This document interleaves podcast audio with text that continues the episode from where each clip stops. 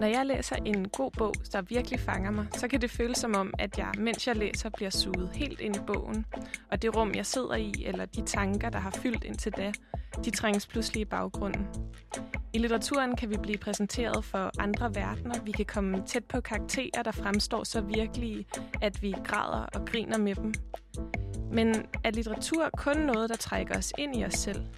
Er bøger ikke også udtryk for de samfund og tider, de er skrevet i? Og hvad er forholdet mellem samfundet og bøgerne, mellem politik og litteratur? Kan litteratur og kunst forandre noget i verden?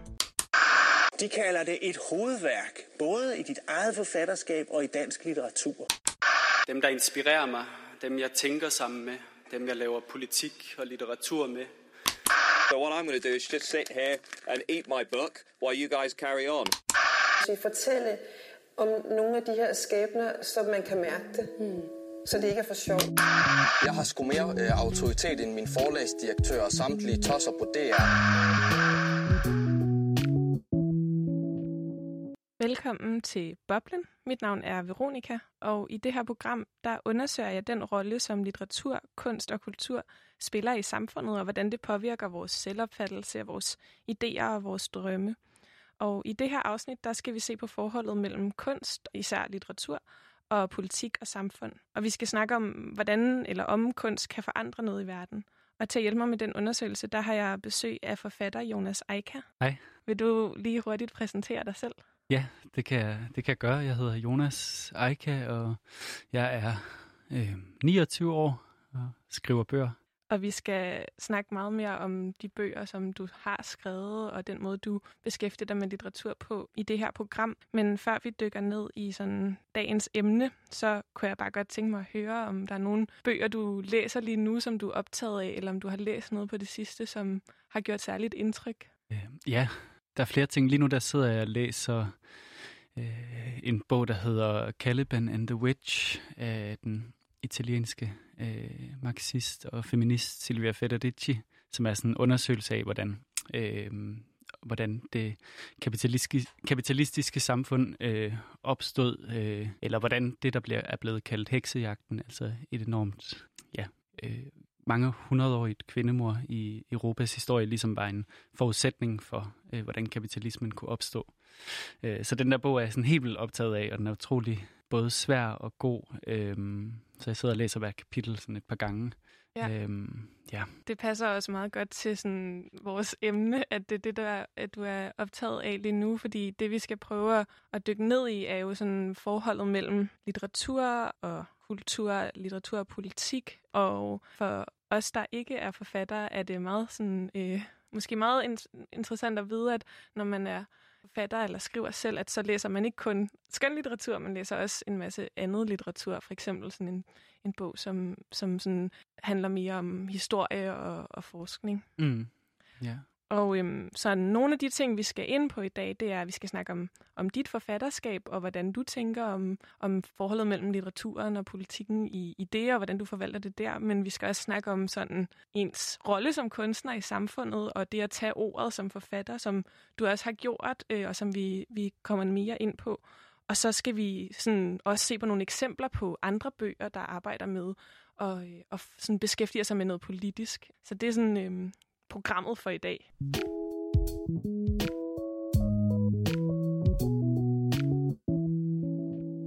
Og nu præsenterede du jo dig selv lige før, men for dem, der lytter med, som måske ikke kender dig så godt, så har jeg også lige fundet nogle fakta, som måske ikke lige er dem, man selv får sagt, når man præsenterer sig. Men du er uddannet fra Forfatterskolen i 2015.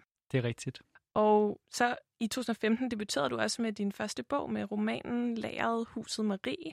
Og så har du udgivet en novellesamling i 2018, Efter Solen, og øh, de værker skal vi snakke meget mere om lige om lidt. Og så har du også modtaget en masse priser, eller i hvert fald ret mange, og øh, blandt andet Montanas litteraturpris og Nordisk Råds litteraturpris.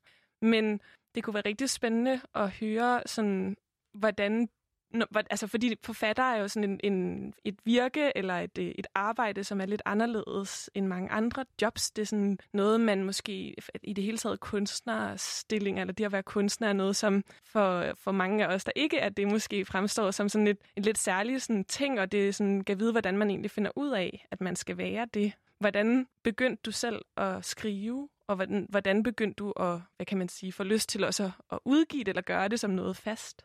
Jeg begyndte at skrive rigtig meget, da jeg var 15-16 år eller sådan noget. Øhm, øh, på det tidspunkt lavede jeg også meget musik, så jeg skrev mange tekster dertil. Øhm, og så begyndte det ligesom langsomt at blive til, til nogle andre slags tekster, hvor jeg tror, jeg synes, ja, jeg kunne føle, rent tekstligt kunne jeg føle mig lidt mere fri, når det ikke skulle sættes til musik.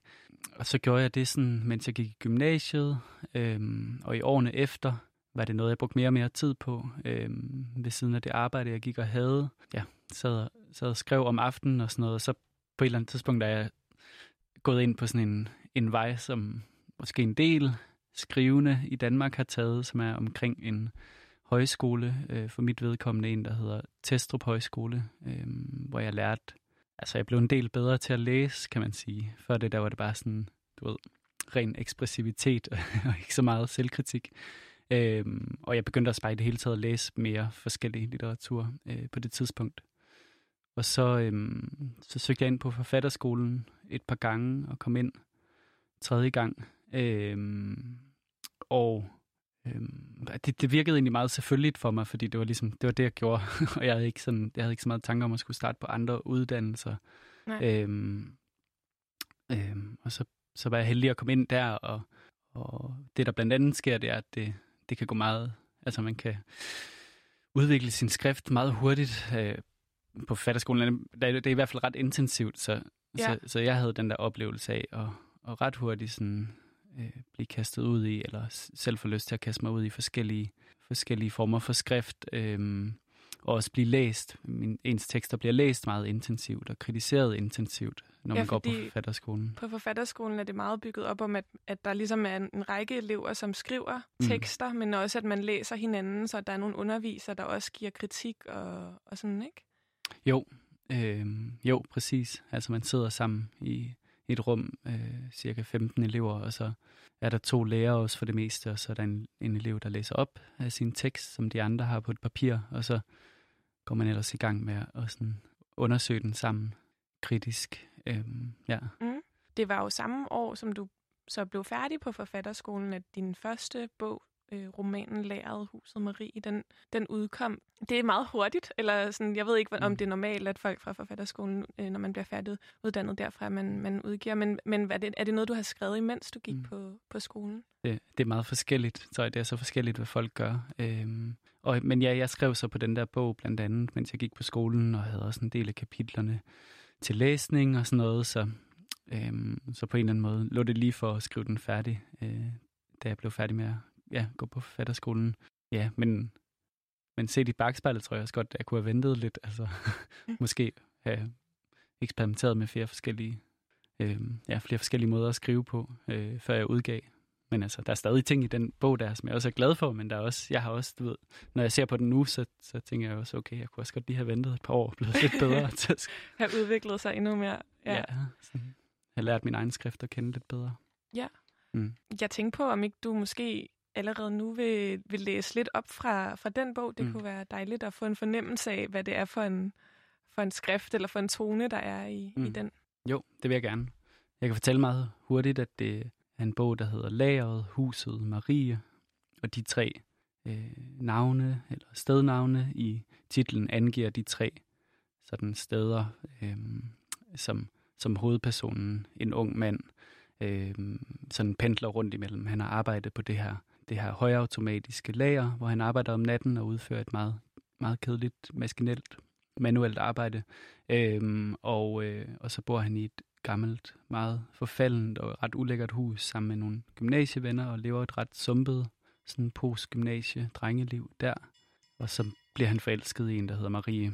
Jeg læser et lille stykke fra lageret, som egentlig er et konkret lager, øh, som ligger lidt uden for Aarhus og hedder hvad hedder det, Dansk Supermarkeds non-food lager. Øh, så det er der, hvor alle de varer, som ikke er madvarer, der bliver sendt rundt i Bilka og Føtex og Netto, er det vist, de bliver distribueret fra det her lager øh, til hele Danmark. Ja, fordi det stussede jeg også lidt over, faktisk, mm. da jeg sådan læste øh, omkring din, din roman, da jeg læste noget af den, at det her med non-food, altså at det er kategoriseret fra det, det ikke er. Men altså, mm. det er simpelthen bare alt. Hvad, hvad for nogle sådan varer kunne det være? Sådan, øh... Fjernsyn og printer og ja øh, sko, tøj, øh, ja, den slags. Okay, ja. ja. Jamen lad os høre. Ja, så jeg læser et lille, et lille stykke øh, i, en, i en lille rygepause, mens der, altså undervejs, øh, undervejs i en natvagt på lageret. Vi sad på bagsiden af bygningen. Lamperne øverst på væggen oplyste vores repo og de første 10 meter af asfalten nedenfor, som gled over i markedet sted, vi ikke kunne se, som gled over i himmel et sted. Man kunne høre en lastbil, et væs, der tonede langsomt ud, mens det nærmede sig langs bygningens vestlige langside, forsendelsen. Lyset fra forlygterne kiggede omkring hjørnet af bygningen, før væset døde ud og startede igen lidt mere anstrengt sammen med bakgearets piplyde. Jeg har fundet en træner, sagde Costa, en boksetræner. Jeg har snart penge nok til at starte igen. Vil du da gerne være bokser, spurgte jeg. Ja, vidste du ikke, at han var det, spurgte jeg Riff. I Polen. Hvorfor ikke længere, spurgte jeg. Py, sagde Costa, det er en lang historie. Fortæl. Costa tog det sidste sug og knipsede jointen ud over trappen, pustede ud og kiggede efter røgen, mens den opløstes i luften. Der var noget ved hans blik, det var melankolsk og hårdt på samme tid, som om det så kynisk på sin egen længsel. Han så på sit ur, mens lastbilens motor døde ud. Der var kun maskin maskineriets brummen igennem murene, en stilhed, næsten. En aften var jeg i byen med min lillebror, sagde han så. Det er otte år siden nu.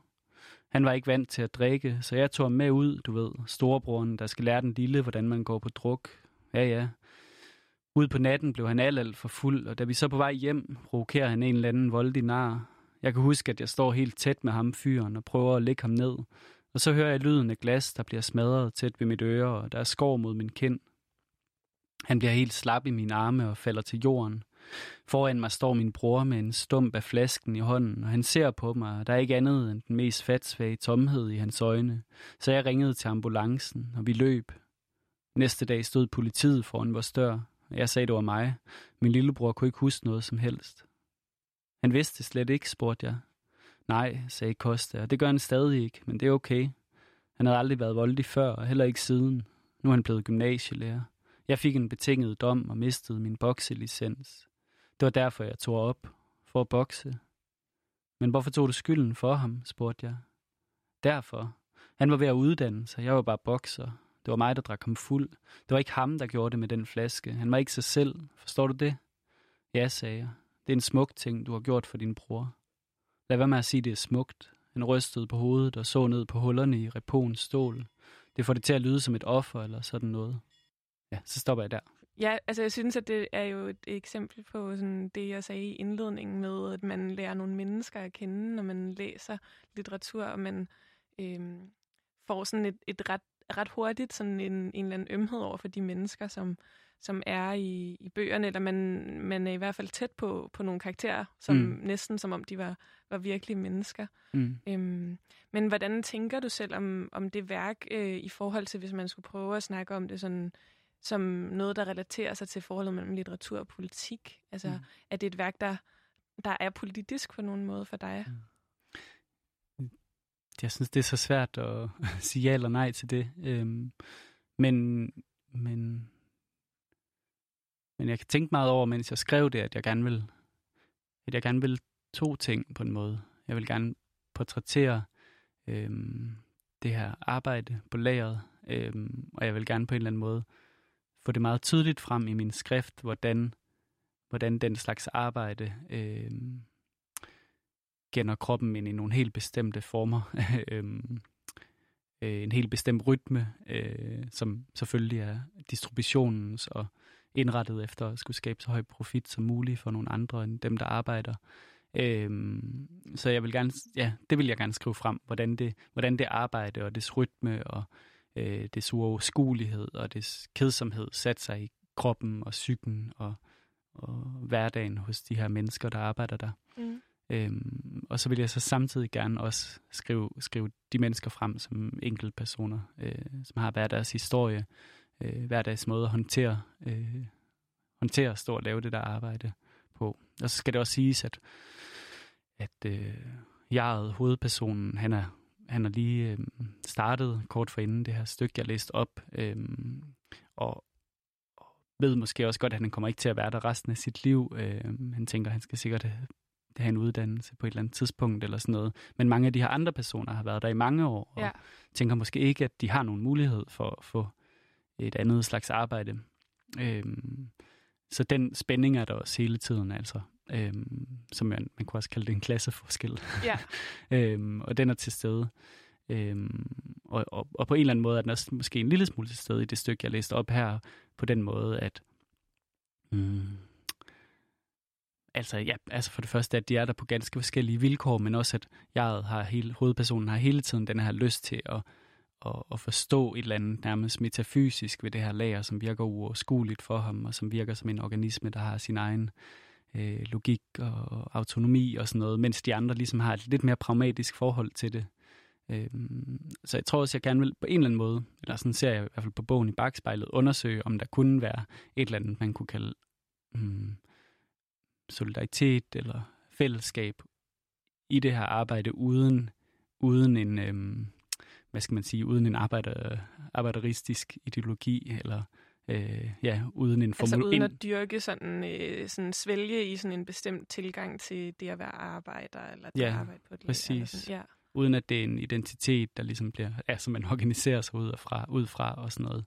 Øhm, øhm, Ja, på den måde så har det jo sådan lidt, altså det er der også, øhm, det tror jeg, det har du sikkert også øh, oplevet, at det, at det i, i, i omtale om bogen, så bliver der også refereret til som sådan arbejdsplads roman, arbejdspladslitteratur, lidt eller øh, sådan noget, der var stort i 70'erne, ikke? Og sådan meget sådan, øh, den her sådan, altså, mm, virkelighed, eller sådan den her sådan, øh, på en eller anden måde, det er nogle reelle øh, billeder, vi møder, og det er nogle reelle steder. Altså man kan se dem mm. for sig lageret, selvom at det måske ikke er særlig mange mennesker, der, sådan, der oplever at være på sådan et lager, så kender vi, vi ved, at de eksisterer rundt om i, i, i byerne eller uden mm. for byerne og sådan nogle ting. Øhm, og, og der bevæger du dig jo lidt væk fra, fra sådan den måde at, at skrive på, øh, i din næste bog, som kom i 2018, altså tre år senere, som er en novellesamling efter solen, som er lidt mere, øh, ikke altid øh, genkendelig for alle i hvert fald, de steder, vi, vi møder i bogen. Vil du prøve at sige noget om sådan den bevægelse, ligesom, hvordan har det, er det noget, du har gjort bevidst, eller er det noget, der ligesom er kommet langsomt, at du er begyndt at skrive mere? Altså efter solen nogle gange blevet klassificeret som science fiction, det kan man måske sige, der er nogle elementer af i hvert fald. Mm. Ja. Ja, der er helt klart science fiction elementer, samtidig med, at den adskiller sig sådan meget fra klassisk science fiction på den måde, at det i, tror jeg, i, i mine fiktionsuniverser er ligesom nogle enkle ting, der er forvrænget øh, fra vores virkelighed. Altså det er ligesom ikke, der er ikke en fælles standard, eller sådan, som er totalt forandret, eller der er ikke en totalt ny verden. Øh, men, øh, men jeg begyndte faktisk, jeg kan huske, at jeg begyndte at skrive en af novellerne øh, i Eftersolen, mens jeg var ved at gøre lageret huset Marie færdig. Øh, så jeg sad og lavede det her på nogen måde lidt kedelige arbejde, som, som er det, man laver, når man, ja, når man er kommet dertil, hvor man bare skal finpus og få bogen til at hænge så godt sammen som muligt og sådan noget. Og så lige pludselig fik, havde jeg nogle sætninger i hovedet, som, som jeg sådan spar på en eller anden energi, og jeg havde brug for at lige komme væk fra det der. Og så gik jeg i gang med det, og så rimelig hurtigt var der udkastet til en novelle, som, øh, som både sådan, ja, sprogligt og genremæssigt var meget anderledes end det, jeg ellers har skrevet. Øhm, og jeg tror, at det var en, en form for reaktion på at have skrevet en roman, som, øh, som på mange måder hænger ret godt sammen. altså, yeah. øh, altså, at den, den kredser rundt mellem de her tre steder, og den har nogle motiver, altså øh, som, som bliver gentaget og varieret jo længere hen, ja, og den har et overskueligt antal karakterer, alt sådan noget. På mange måder er det en klassisk roman, eller sådan, mm. når den holder sig til det realistiske. Indimellem bevæger den sig ud i et halvsyrrealt billedsprog, men det er ligesom også det. Ellers så er det et realistisk forløb, og den er meget tydeligt placeret i en genkendelig verden og sådan noget. Ja. Men, men primært ligesom et formmæssigt opgør med den form for litteratur, som, som, som, som som denne her bog var, og som jeg måske også havde læst meget af på det tidspunkt, øhm, som, som jo også bare har nogle, ja, som jo har sine begrænsninger, øhm, rent genremæssigt i og med, at den gerne vil holde sig til noget genkendeligt eller sådan noget. Ja, hvad, Øhm. hvad, sådan, hvad giver det ligesom af mulighed at så at bevæge sig over i noget, hvor man måske godt må bevæge sig lidt væk fra, fra at alting skal være realistisk, for eksempel? Mm. Så hvad åbner det ligesom for øh, muligheder i, i litteraturen? For mig så åbner det, øh, jeg tror måske, jeg vil kalde det sådan en fabulation, eller sådan noget, som er øh, forsøg at ja, sådan, øh, frigøre en eller anden energi i skriften, som, altså, som både er på, på genreniveauet, altså det, at en tilsyneladende realistisk historie lige pludselig kan komme over i noget magisk eller science fiction-agtigt, men også ligesom helt ned på sætningsniveau, at der kan være en uforudsigelighed øh, fra sætning til sætning. Øhm, og det var lidt, når det var, når det var fedt at skrive efter solen, mm. når det var virkelig sj- sjovt, så var det fordi, at jeg, at jeg på en eller anden måde fandt øhm, et sprog og en rytme, tror jeg det var, som ligesom også kunne, altså, hvor jeg også kunne overraske mig selv. Ja. Øhm, øhm, altså, hvor, hvor der netop kunne være de her skrevet fra sætning til sætning. Øhm, Følte du, at sådan, altså, når man skriver for teksten, så lidt sit eget liv også, eller sådan, når du siger det her med, at sådan, du kunne overraske dig selv, mm. altså, fordi der lige pludselig kom noget ind, som du ikke var forberedt på, eller hvordan sådan... Ja, altså, jeg tror, jeg, jeg, jeg, jeg vil forestille mig, at jeg i retrospektiv øh, romantiserer det øh, en lille smule. Men, men jeg, der er bare helt klart indimellem den her fornemmelse af, at teksten har sit eget liv. Øh, og at der er fundet en, ja, at, at man har måske har fundet et sprog, som sådan kan, kan blive ved med at afføde sætninger og spændende sætninger. Øhm, øhm, men udover det, så tror jeg også, der er et eller andet, øhm, altså der er et eller andet, det frigiver en eller anden energi, at man ligesom ikke bare skal, altså man skal ikke bare afbillede en verden.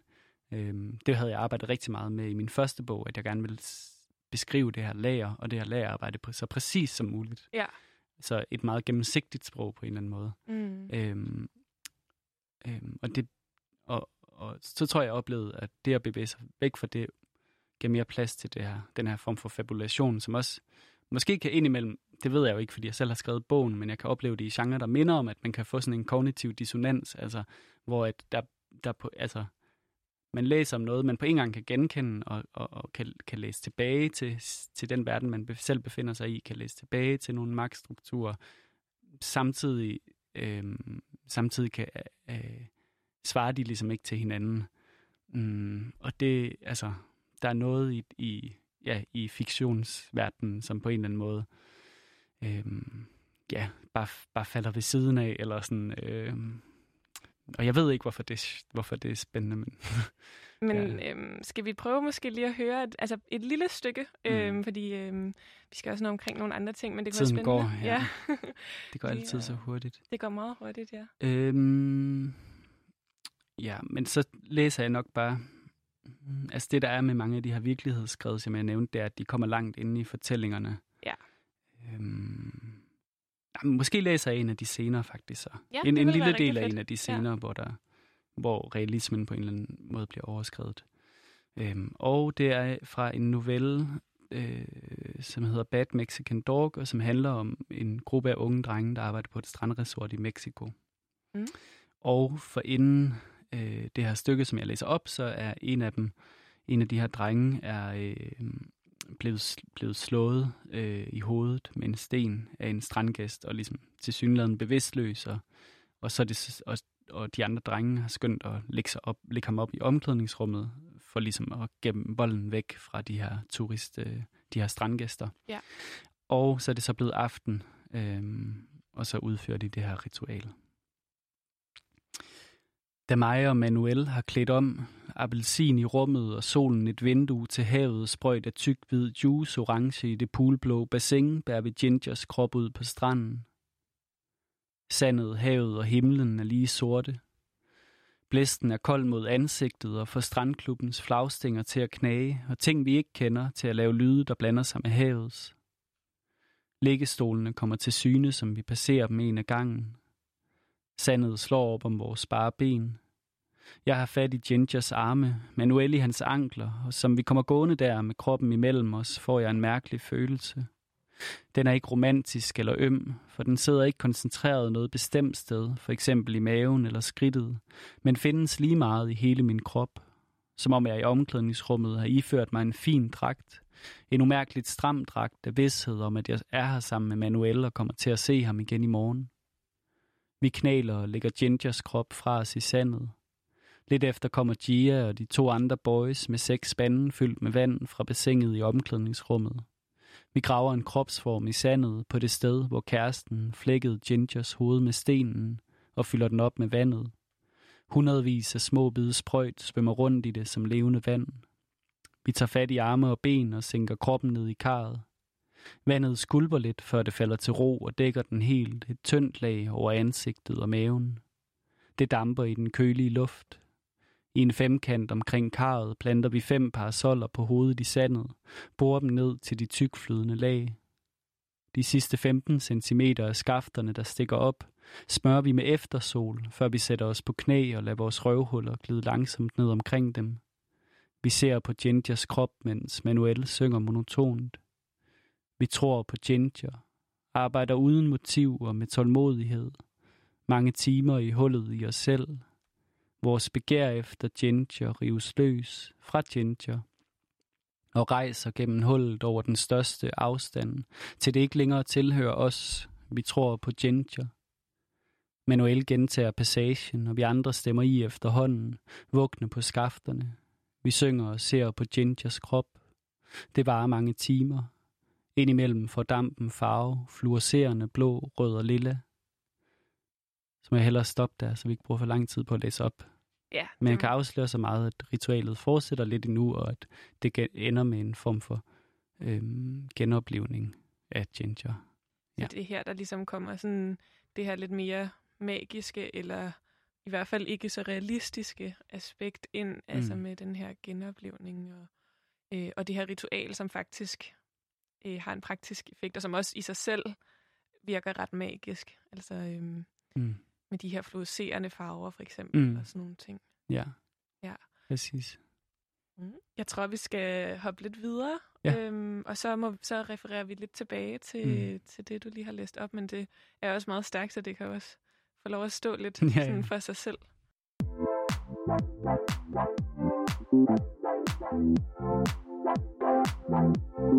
Du lytter til Boblen, hvor jeg, Veronika, sammen med min gæst, forfatter Jonas Eika, undersøger forholdet mellem litteratur og politik, og om litteraturen kan være med til at forandre noget i verden. Og vi har lige snakket om Jonas eget forfatterskab, som indtil videre rummer to romaner, eller en novellesamling og en roman. Øhm, og så har vi snakket øh, om, hvordan, det, hvordan Jonas er kommet til at skrive, og øh, lidt omkring sådan bevægelsen, der er fra øh, den første roman til novellesamlingen, hvor det bevæger sig lidt mere over i, at der også kan være nogle elementer med, som ikke nødvendigvis er så realistiske. Øhm, og øhm, nu kunne jeg måske godt tænke mig, at vi kigger lidt nærmere på, altså, øhm, når litteraturen den møder resten af verden, eller når man som forfatter skal møde øh, resten af verden. Fordi Efter solen, som er novellesamlingen, som vi lige hørte der læse op fra, fik jo øh, en virkelig sådan, øh, altså øh, der, den blev virkelig rost øh, i sin modtagelse øh, blandt øh, anmeldere og så videre, øh, og du har også fået flere priser for den. Mm. Men du fik den her meget store pris, øh, som hedder Nordisk Råds Litteraturpris. Øhm, og hvor der blev en masse øh, furore, øh, fordi du også holdt en, øh, en tale, som var meget politisk. Øh, og det kunne jeg godt tænke mig at, at snakke lidt med dig om, sådan det at, at tage ordet der. Men jeg kunne måske godt tænke mig, at, at du lige fortalte lidt om, hvad det er for en pris, den her, og hvad den betyder sådan, eller hvad, hvad for en rolle spiller den i litteraturverdenen, eller sådan. Mm. Øhm, det er en pris, som bliver givet til et, øh, et værk, en bog fra et af de nordiske lande. Øh, og de nordiske lande inkluderer også øh, Grønland og, og de samiske sprogområder i det her tilfælde. Øh, øh, ja, og så det er, det er sådan en, øh, en eller anden form for jury af, af øh, litteraturpersoner fra, fra alle de her, øh, ja, de her områder, som sidder og beslutter, øh, hvad for en bog, der skal have den pris. Og så, øhm, ja, og så, så det er jo også, og så, og så bliver den givet, hvad hedder prisen, bliver uddelt øhm, ved sådan en eller anden stor fest, øhm, som er slutningen på, øhm, på at de det er noget, der er noget, der hedder Nordisk Ministerråd, øhm, som er et ja, tværnordisk samarbejde mellem forskellige øh, både ja, regeringspersoner og, for, og folkevalgte, som, som sidder og laver ja, sådan noget, altså politisk øh, samarbejde. Øh, ja. Mm. Og, og så når de har siddet der og snakket i tre dage og forsøgt at beslutte et eller andet, så skal de ned til den her prisfest, øh, hvor prisen bliver givet. Øhm, øhm, ja, så det er selvsagt, det er, jo, det er jo så penge, der kommer på en meget direkte måde fra de, fra de nordiske stater, øhm, og, og som, som er sådan meget direkte forbundet til... Øhm, altså det er også på en, anden, på en eller anden måde, er det også en reklame for det her nordiske parlamentariske samarbejde. Altså, Mm. Ja. Og det, jeg tror, det er meget fint lige at, at understrege det her med, at det er jo netop, øh, man får jo penge med, det gør man med mange litteraturpriser, mm. så som, når man ikke, øh, det er noget, der lige tog mig noget tid at finde Mm. ud af, at, at grunden til, at de her priser kan være prestigefyldte at modtage, er jo fordi, der følger nogle penge med, som muliggør, at man, Ja, ja. kan Jamen, der følger rigtig mange penge med. Med denne her pris følger der 350.000 kroner med. Ja, så det er rigtig meget. Ja, jeg har fundet et, øh, et klip fra, øh, fra da du får øh, tildelt prisen, eller da, du bliver, øh, da det bliver afsløret, at det er dig, der har modtaget prisen i, i 2019, det var sidste år. Øhm, og øh, det giver et meget godt indtryk af, hvad det er for en stemning, der er til det her øh, arrangement, så det tænker jeg, vi lige kunne høre et, øh, et klip med. Vinnare av Nordiska rådets litteraturpris 2019 är Jonas Eike från Danmark.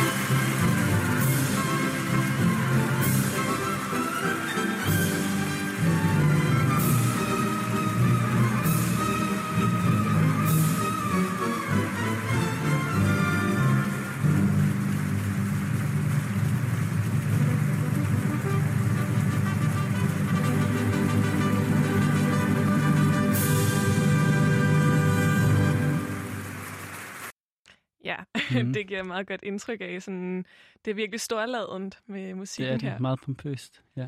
Og mens at musikken spiller, og det her klimaks til sidst bliver nået, det er jo, øhm, der skal man forestille sig, at, øh, at der er en stor sal med folk i meget pænt tøj, og så er der det her øh, øh, symfoniorkester, øh, som sidder oppe på scenen, og du er så på vej op af scenen, og kommer ligesom derop øh, til det her øh, højdepunkt i, i musikken.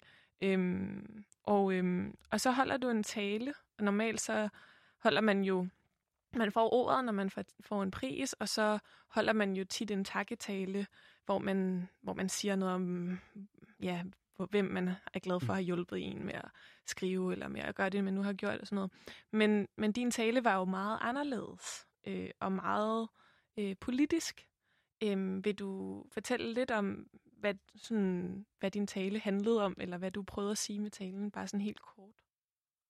Ja, mm, jeg tror, jeg havde tænkt over to ting øhm, i tilfælde af, at jeg skulle i- få prisen. Altså, jeg havde forberedt mig og skrevet en tale i det tilfælde, at jeg skulle få den. Det er også det forfærdelige, eller en af de forfærdelige ting ved det er, at man ikke får det at vide, så man skal bare sidde Man sidder bare nede i salen ja, selv. og svede. Øhm, øh, og jo også sidde, altså det er også det, der er med de her priser, det er, at øhm, altså, uanset om man tænker sådan eller ej, så bliver man jo placeret i, altså, øh, eller ja, placeret på en eller anden måde, hvor man skal gøres til en konkurrent med andre forfattere eller sådan noget, ikke? Så bliver der udpeget de her værker, og så øh, skal hele det her prisshow bygge op til det, og øh, hvem, kan, hvem, så er der litteraturkritikere, der sidder rundt omkring og laver sådan en seeding ikke? Som, Mm. om, at, øh, som om, at det var sådan en sportsbegivenhed, ikke?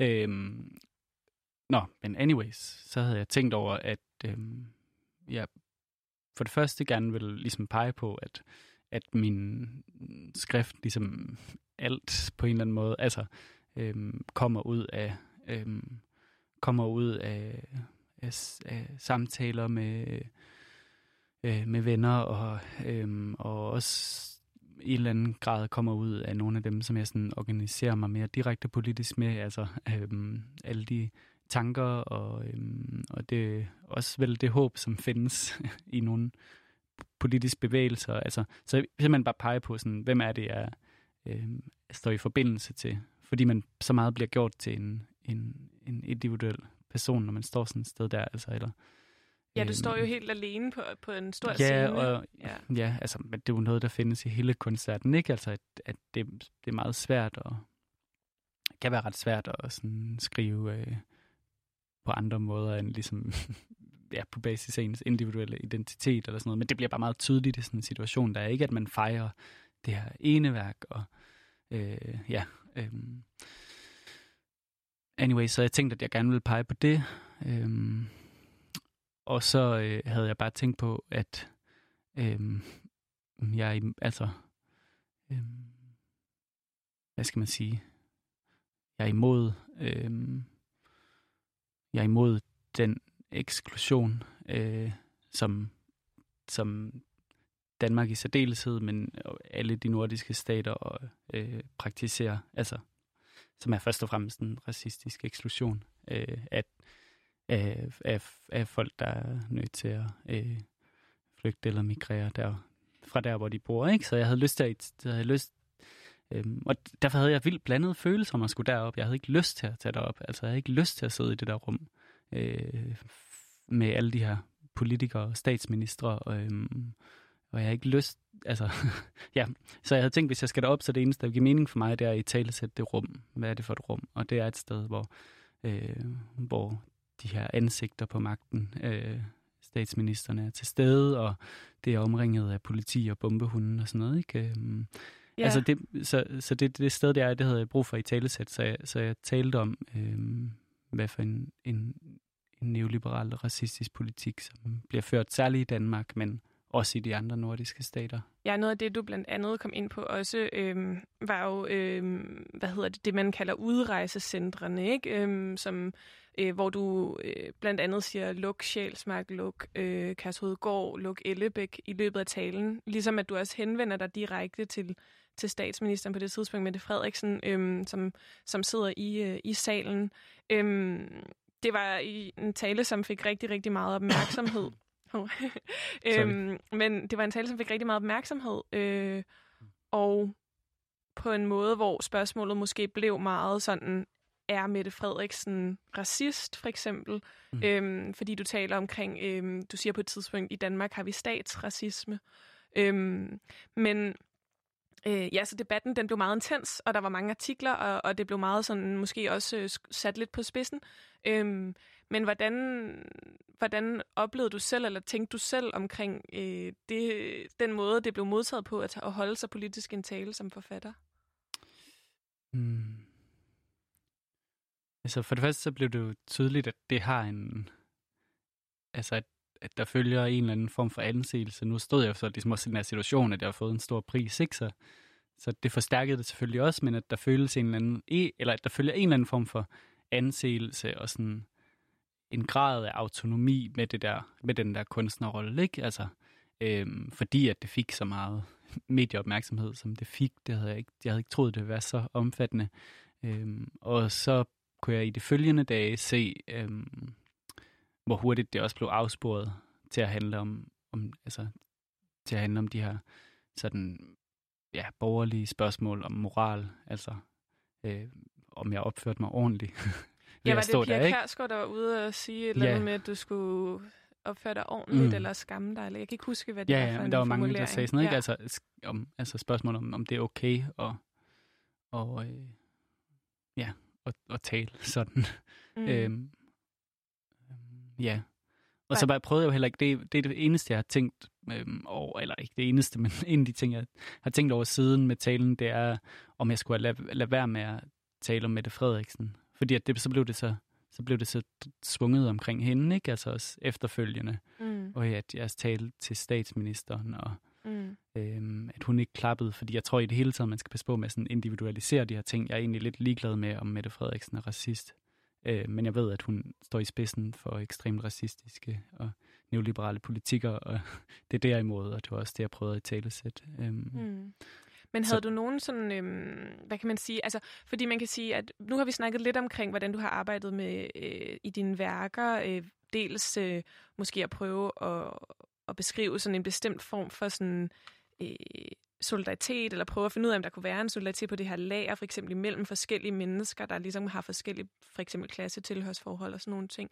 Og så efter solen, hvor det bliver på en lidt anden måde, de her øh, ting, der strækker sig lidt ud over virkeligheden, eller ud over det realistiske, og måske derigennem. Der er blandt andet i efterzonen også en, en bank, der er gået er faldet sammen, mm. øh, og så sidder, øh, hvad hedder det, bankrådgiverne sidder stadig derinde og arbejder, og det er sådan et meget fint eksempel på noget, der jo egentlig ikke, altså det er ikke decideret realistisk, men det er alligevel lidt et sådan, en forvrængning af noget, der alligevel, altså vi har jo lige haft finanskrisen mm. for øh, i 2008, som ligesom på en måde var øh, bankerne i ruiner, ikke? Mm. Øhm, øhm, de burde være. Ja.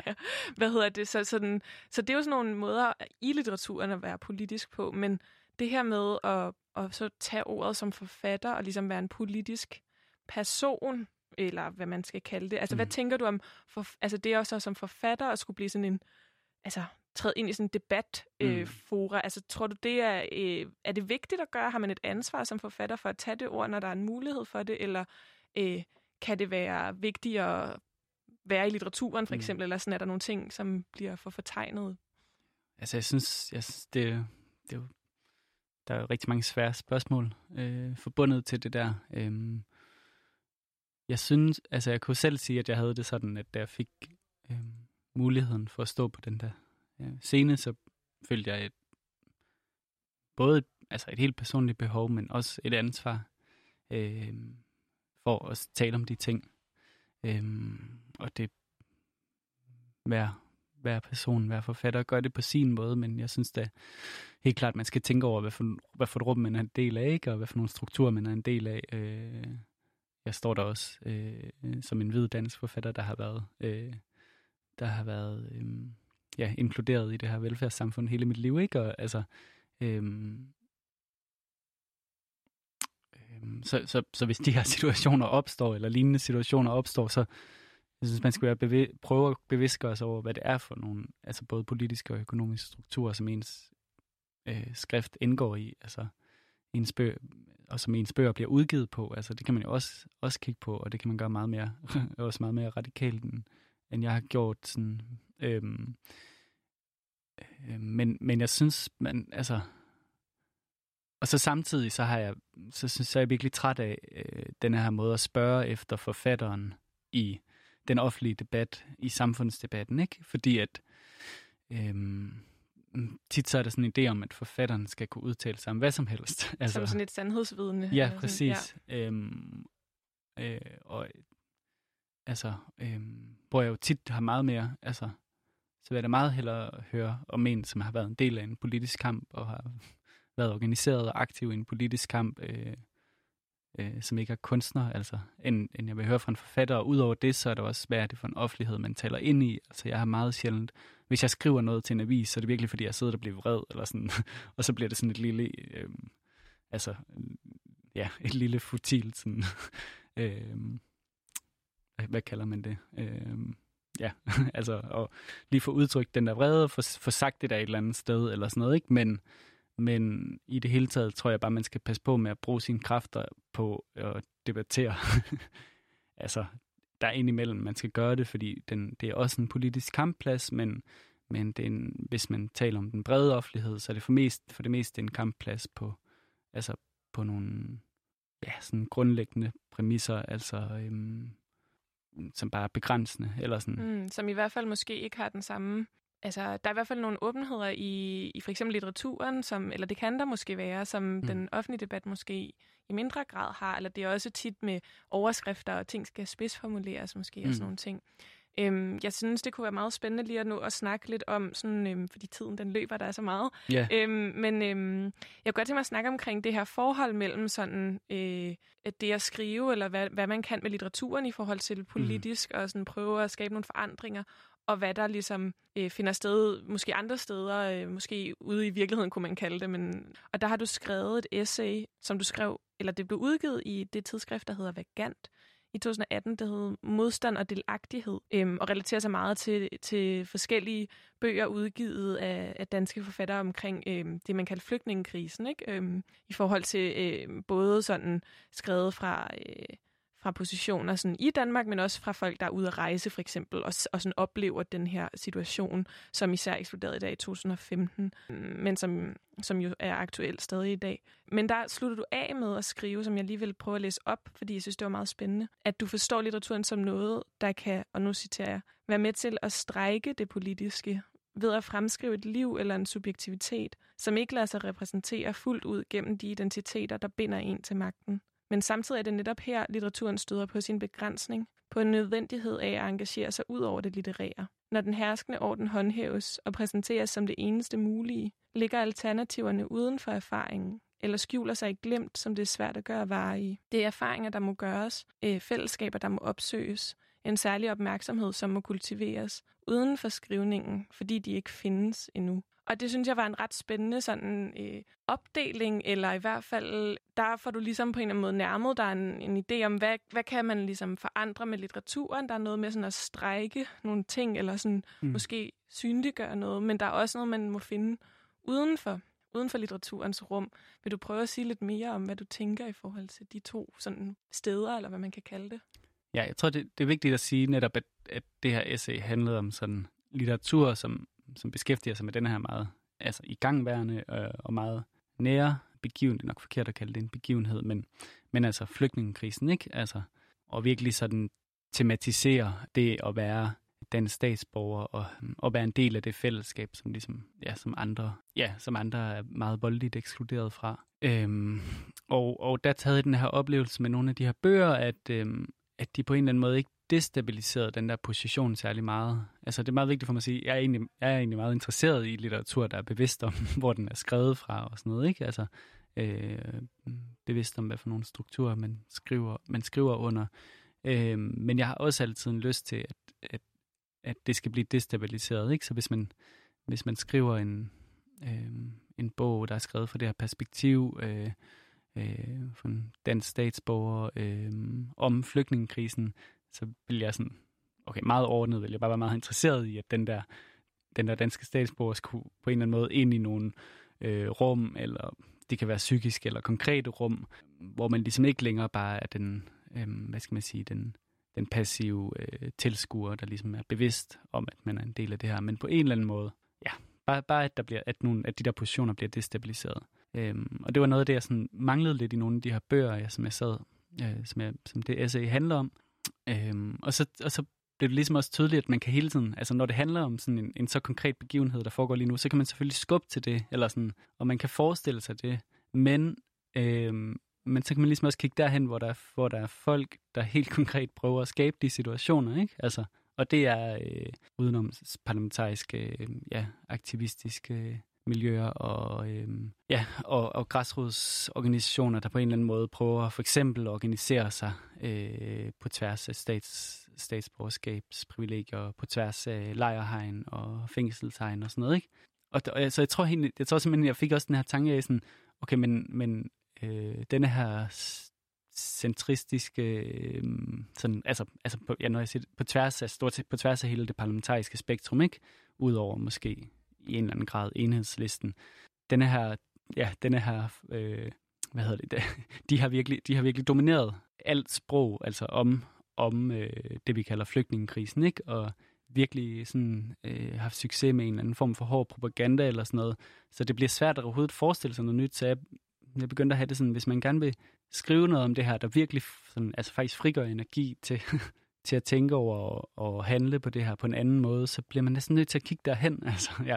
øhm, og, og sådan kan jeg tit have det, ikke? Altså hvis der skal siges noget nyt om for eksempel Ellebæk, som er det her øh, fængsel, den her egentlig ret lovløse zone på mange måder, fra et perspektiv øh, hos en, der ikke selv har oplevet at være spærret, der, spærret inde der, mm, så skal der skabes en situation, hvor der kan siges noget nyt. Og det kunne fx være den situation, at man tog der ud en masse mennesker og forsøgte at rive murene ned, eller hvad ved jeg, ikke? Eller sådan, Øhm. Så der er et eller andet med, hvis vi skal prøve sådan at zoome ind på sådan det her med, altså, fordi der er noget med, at sproget ligesom har i hvert fald er blevet formet på en bestemt måde i det samfund, vi lever i, at den politiske sådan debat, der er, og den, de holdninger, der dominerer den, så, så bliver det også svært som forfatter bare at sige sig fri af det, eller sådan, så mm. må man ligesom finde nogle andre måder blandt andet ved at måske prøve at agere på en anden måde, eller bevæge sig væk fra den dominerende forestilling, for at kunne overhovedet begynde at prøve at formulere noget andet. Mm. Og det er jo, altså på mange måder er det jo også et urimeligt krav, fordi at sådan, man kunne også tolke det som, når man, så skal man lade være med at skrive, så skulle man lave noget andet end at skrive, og det er selvfølgelig heller ikke det, jeg mener. Men jeg mener, at man på en eller anden måde må tænke, tænke det med, altså den, den kamp, der øh, findes, må man tænke med. Og jeg tror, at øh, altså, litteraturen har jo altid opsøgt grænseerfaringer, ikke? Altså, og inden for øh, modernismen, sådan meget bredt sagt, så har, det, så har det også været meget sådan nogle psykiske grænseerfaringer, ikke? Altså, øh, og, og der tror jeg, jeg vil tale om sådan, ja, at skabe de her åbninger i det her utrolig fastlåte politiske landskab. Det kunne også være en form for grænse, grænseerfaring, som litteraturen på en eller anden måde må opsøge, men den kan ikke rigtig gøre det selv. Altså, så den har brug ja. for at møde noget andet på en eller anden måde. Præcis. Ja. Øhm, og der tror jeg, man måske kunne tale om politisk litteratur også som, altså, som noget, der i langt højere grad er i et samspil med, ja, selvfølgelig med dem, der læser det, ikke også, men, men, men med de politiske kampe, som findes og bliver udkæmpet lige nu. Mm. Vi er sådan lidt short på tid, fordi Nå, vi ja. har ladet os øhm, at rive lidt med, men, men jeg ved, du har taget nogle, nogle værker med, som ja. måske på en eller anden måde arbejder lidt med det. Og vi kan nok ikke nå at læse så meget op fra dem, men jeg Nej. kunne måske godt tænke mig, om du ville præsentere nogle af dem lige kort bare. Ja, og det er sjovt nok alle sammen øhm, digtbøger. Øh, det er alle sammen poesi. Og det er det jo nok, fordi at der, altså, grænserne eller sådan øh, svingdørene mellem teksten og verden er bare tit lidt mere åbne øh, øh, i poesien, øh, fordi der ikke er de her, øh, ja, hvad skal man sige, der er ikke den her vandtætte, øh, det her vandtætte fiktionsunivers, og der er heller ikke kronologi på samme, øh, ja, der er ikke handling og forløb på samme måde. Mm. Nu deler jeg det meget skarpt op, ikke? Fordi der er selvfølgelig også undtagelser. Så alle de bøger, jeg har taget med, er digtbøger, øh, som på en eller anden måde forholder sig til politisk bevægelse, forholder sig til en verden, som hele tiden findes uden for, uden for teksten, uden for det øjeblik, hvor man sidder og skriver, og som trænger sig på, eller som man simpelthen ikke kan skrive uden. Og det måske tydeligste eksempel på, på det, det er Athena øh, Farrokhzad, en svensk digter, hendes nyeste bog, som hedder I rørelse på svensk. Det betyder i bevægelse. På en eller anden måde er skrevet til bestemte lejligheder, og mange af dem også til, for eksempel til den antifascistiske bevægelse i Sverige. Så har jeg to af Lone Aboras bøger. Det er et jeg, der taler, regnskabets time, og øh, Den sorte bog, B-sider. Det er to bøger, der arbejder med en eller anden form for, altså både en stor desillusion, vil jeg sige, i forhold til partipolitik og i forhold til demokratiet. Også hele tiden med at opsøge en eller anden form for, altså frigive nogle kræfter til en eller anden form for politisk handling, og, og prøve at vække et eller andet, simpelthen. Det kalder sig også, i hvert fald den første af bøgerne, kalder sig også agitprop, altså agiterende propaganda. Mm. Og så er der Asta Olivia Nordenhofs Det Nemme og Det Ensomme, som måske er, er mindre, hvad skal man sige, eksplicit politisk end, end de tre andre bøger, jeg lige har nævnt, men som har en, øh, en stor bevidsthed om, hvordan øh, kapitalismen, øh, klassesamfundet, også patriarkatet former vores, altså former menneskers måder at tænke og føle på, på forskellige måder, alt efter hvad for nogle identiteter man har, og så en, og så en stor modstand mod det. En vilje til hele tiden at opsøge øh, de steder, hvor øh, kroppe forbinder sig på trods af på trods af undertrykkelse, de steder, hvor kroppen lige pludselig udviser en, en, en vilje og en sensibilitet, som, som ellers virkede, som om den måske var blevet slukket. Mm. Det er mega spændende. Jeg er lidt ked af, at vi øh, har ladet os rive med og ikke øh, når at komme så meget ned i, i værkerne, men øh, så må vi opfordre til, at man læser dem øh, ja. selv.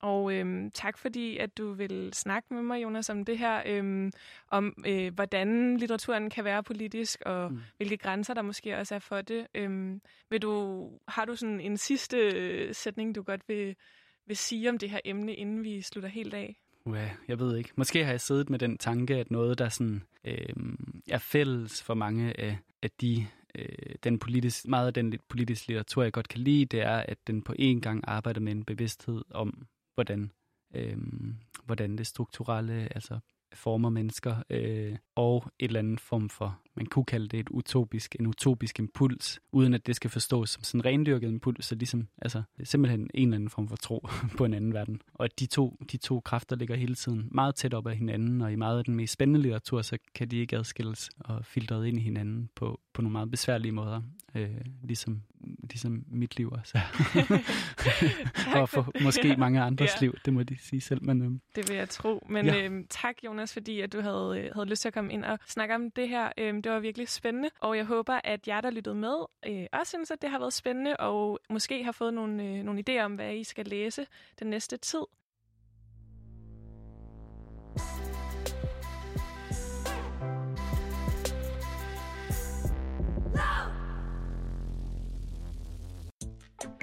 Du lyttede til Boblen. Programmet er produceret af Danske Studerendes Fællesråd. Programmets vært var Veronika Arnsbøl Schulz, og som gæst var Jonas Eika med. Programmet er produceret af Toge Daler, og musikken den er produceret af Esben Kjeldsen Krav. Vi spillede klip fra YLE. Tak til jer, der lyttede med. Hvis du sidder tilbage med nogle spørgsmål til litteratur, kunst eller kultur, eller hvis du har undret over noget, som du har hørt forfattere, anmeldere eller andre snakke om i forhold til litteratur og kultur, så vil vi rigtig gerne høre fra dig, så vi kan lave et program om de spørgsmål, som du sidder med. Send dine spørgsmål ind til boblensnabelag.radioloud.dk eller find Radio Loud på Facebook eller Instagram. Nu er det tid til nyheder.